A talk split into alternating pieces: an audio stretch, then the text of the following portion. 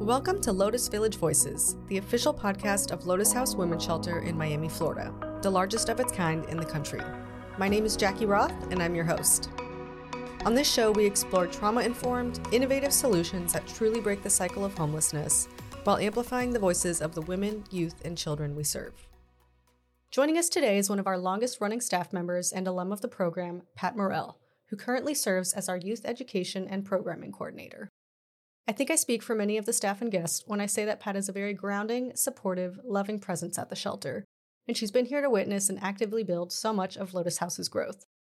While she's alternated between a few different roles within the shelter, she's now our point person for all things youth, in addition to a few other clinical team members. A lot of the time, people are thrown off by the term youth because they typically associate it with young children, but the Department of Housing and Urban Development, or HUD, which tracks the numbers on homelessness nationally for policy purposes, actually defines youth as those 18 to 24 years old who are unaccompanied by a parent or guardian. The most recent data from HUD shows there were 34,210 unaccompanied youth counted on a single night in 2020. But because this age group is so vulnerable and often consists of women and LGBTQ people who survive by being invisible, this group is often undercounted.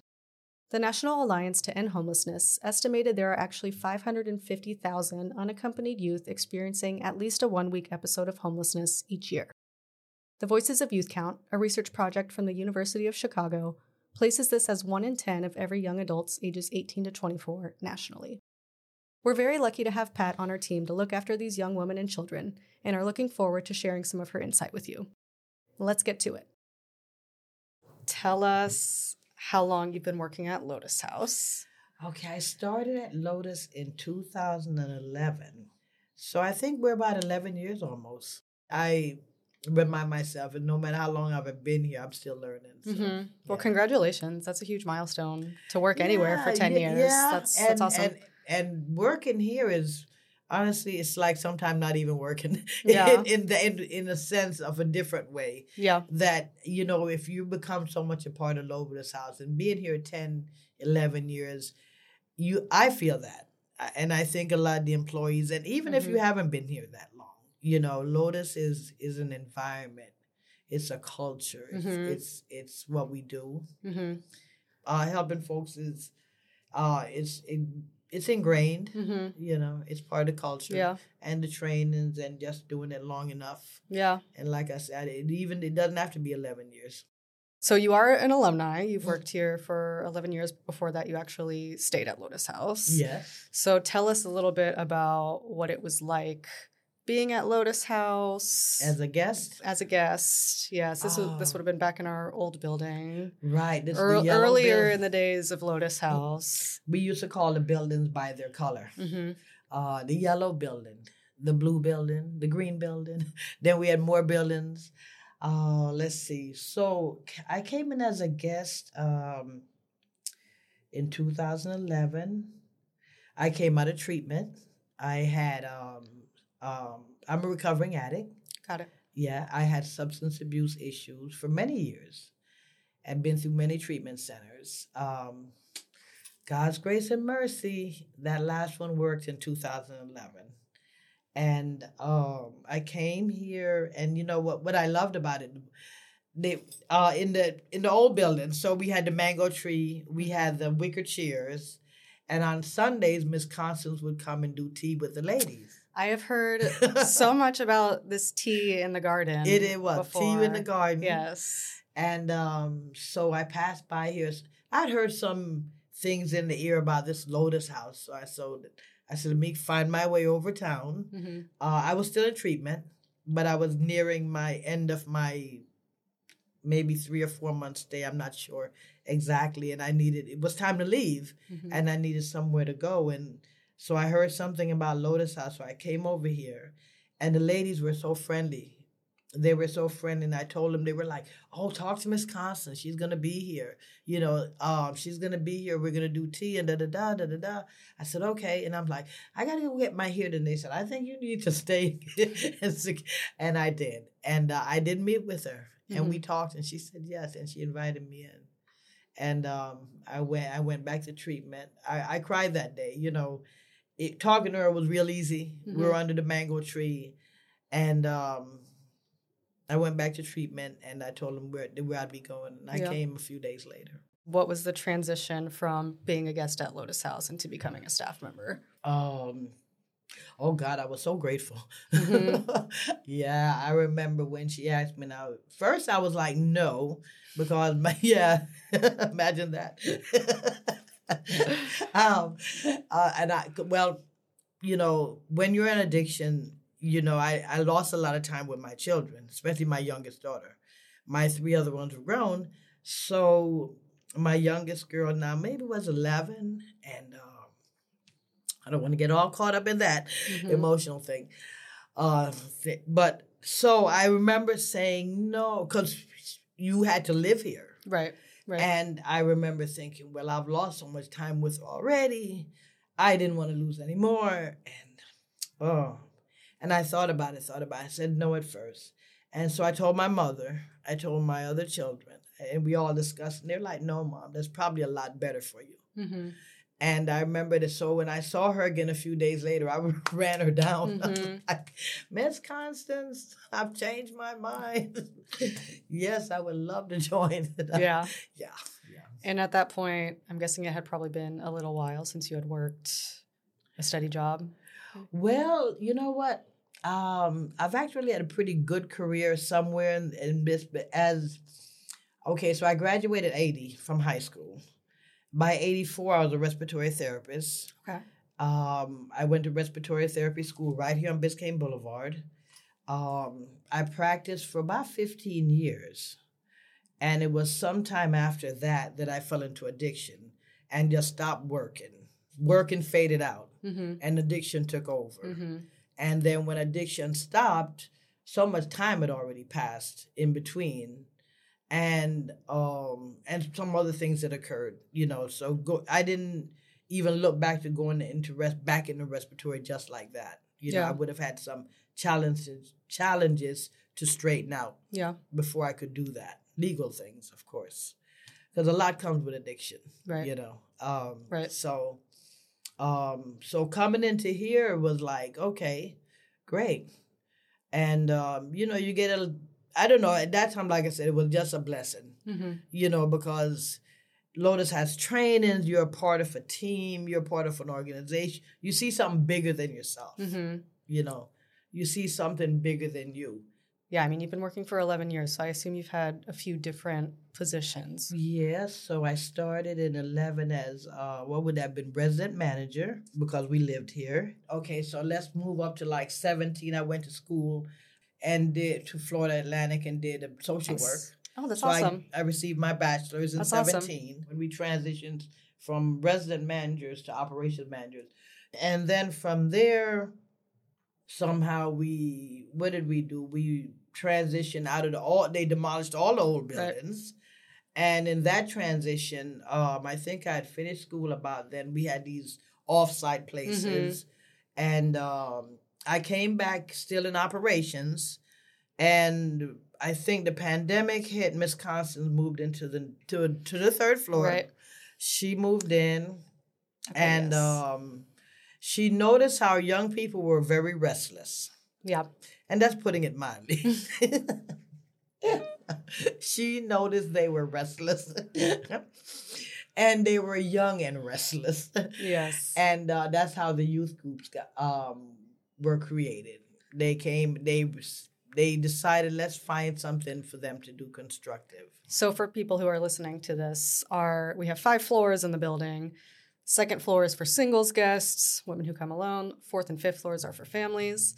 And then the third floor is specifically for youth, which is ages 18 to 24. Mm-hmm. Um, and when the pandemic first happened, Constance, founder and executive director, decided that she was just going to move into the building temporarily because there was going to be so much going on. We had to Mhm. shift our operations so much to deal with, you know, this potential disease outbreak and whatnot. So, so then that brings us to what you just said. If Right. she's, she's staying on the third floor and she's kind of realizing there's an unmet need for this age group, Mm, for this we need to get group. someone for the job. right. to kind of monitor them. So that's where you became and youth education and programming coordinator. That's it. Yes, yes. So you live on the third born, floor too. And, I, and, oh, and now going back to us moving out, moving in, moving back.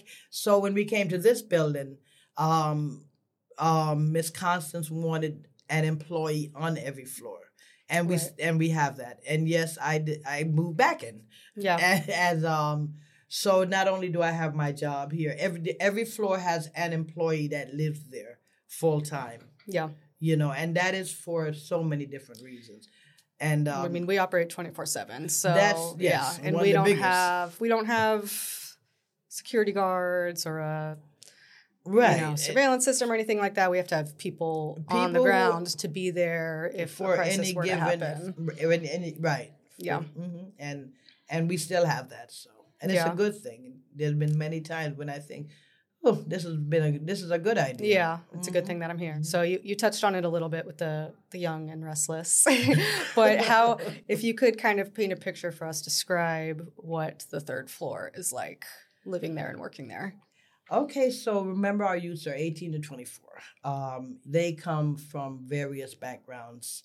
Um, a lot of our youth have experienced a lot of trauma. Mm-hmm. Some are single, Mm-hmm. Some have children. So trying to meet them where they're at is what where I where I try to get in at. Right. Um and that's through many different areas, you know. Even the groups are designed to meet them where they're at. Mm-hmm. If you come in, you've had a long day, you're stressed out.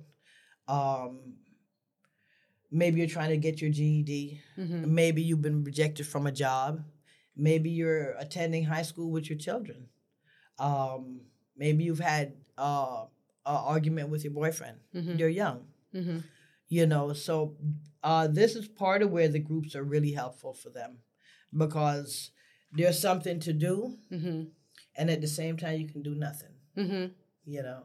Yep. We want you to be comfortable, to relax, and um, and if you want to talk about something great, you know, and uh, you know, as for youth advocacy, I, I get in touch with the ladies and I'm, I say to them, so what are some of your goals? What would you like to achieve while you're at Lotus House? And the conversation starts there. Mm-hmm. You know, and then, you know, inform them of all the resources that we do have available. Yeah, and you touched on, I mean, a lot of the youth have pretty complex trauma a lot oh, of the time, yes. whether it's abuse by a partner or abuse in childhood or substance abuse on top of all that, you have the fact that they're, they're still youth and their brains are still developing mm-hmm. and they're still trying to figure out who they are. And sometimes they have, have kids. Yeah. Not just the youth groups, but we have a really good team. Courtney, the director, uh, we have Looney and Tiffany counseling, Christine, um, Nancy, Natalie, RC. You know, we have a really good team. Gabby mm-hmm. used to be a part of that too now. But we have a really good team and um, we're sensitive to their issues. Yeah. We're sensitive to the fact of we read the intake notes. Mm-hmm. We have meetings. We, you know, we discuss when one particular person is going through something in particular mm-hmm. and what, you know, and how to address them um, directly. Yeah, making sure that no one falls through the cracks. Basically. We try our best. Yeah. We try our best, you know. Um, and then do young people. Sometimes they don't share everything with you. Yeah. Sometimes you have to read between the lines. So you're there as a support, a supportive staff member. You work with other staff members to make sure that all of their counseling and resource coordination needs are met. But you also do groups every night, which yeah. you've touched on. You do a lot of programming as well of offering right. different activities and things mm-hmm. for the youth and their kids. So you want to touch on that a little bit? Okay, so tonight is bingo night. It's game night, really. But uh, we have done. We used to do Just Dance. We haven't done that in a while. I think we're we're gonna um, get back started with that. Bingo night's turning out really well. Um, Ray and I do we do that group together. Uh, we do prize. We have prizes, raffles, bingo. Uh, we have children, so we have to have some Play-Doh. Mm-hmm. The atmosphere is beautiful. Mm-hmm. So, it uh, is. I've, I've been in there before during is. You know, you come in yeah. and you have the we have the TV going. So on this side we have Cocomelon playing. Um, there's a table, children doing some Play-Doh. They're coloring. They're drawing.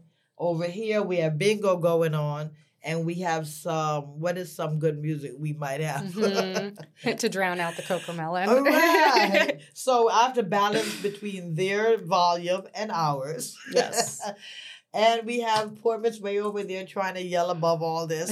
and but it's a real nice atmosphere. and The women enjoy it. Yeah, well, it's so important to have those groups because yeah. you know they have so much going on, and like you said, some days they might come home more yeah. emotional, more stress than other days, and it's so great for them to have the opportunity to go to into this family room and mm-hmm. hang out and have activities, even if they're not directly participating in the activities. They sure. at least don't have to be like sitting in their room alone, stewing in their thoughts. One thing too, like sometimes the groups nip things in the bud if there's a little disagreement going on. You know, somebody might put a little bird in your ear, say Miss Pat. I say, oh, good, great and you know so and so social you know it's, it's good on socializing and it also helps keep some things in balance mm-hmm. checks and balances too i didn't realize until we were talking today that you have your social work degree which is yeah. awesome mm-hmm. but so so not only do you have the personal experience and direct experience of actually staying at Lotus House and being able to guide people through that, but you actually also have social work training, which yeah. makes you extra super qualified to meet the needs of all of these young women. We try. Yeah. I have one more question mm-hmm. before I'll let you add anything else that you might want to add. But the main thing we always ask our guests on the show is if there's one takeaway message from this whole interview that listeners of the podcast could hear, whether it's donors or partner organizations or volunteers or even maybe people who are seeking shelter, what would be your main takeaway message to them? One of the biggest things I've learned since working in the shelter system um, is how much mental illness there is. Um, I really did not know this. Mm-hmm. You know, it's it's funny what life, the places life takes you, and then when you look around, like addiction took me to a nightlife. Like who knew that people stay up all night long? Who knew that when you were sleeping, there was a whole nother world running around? It was not the norm that I was used to mm-hmm. living and functioning in. Going into that world and then remember and looking back now, then coming to Lotus and seeing it, it more makes better sense now just how much mental illness there is out there. And whether it's just strictly mental illness, whether it's substance abuse, whether it's trauma, whether it's human trafficking, whether it's domestic violence, um, whether it's just hunger, whether it's just homelessness. It's out there. It's for real. Uh, shelters are needed. Um, donations are needed to keep her shelters going. Um, even as simple as a bingo game prize. That means a lot to somebody. Somebody, these young ladies are happy when they have something. They look at, they're like, oh, you know, oh, this is the prize, you know. Um, it, it's real and it's out there, and these programs are needed.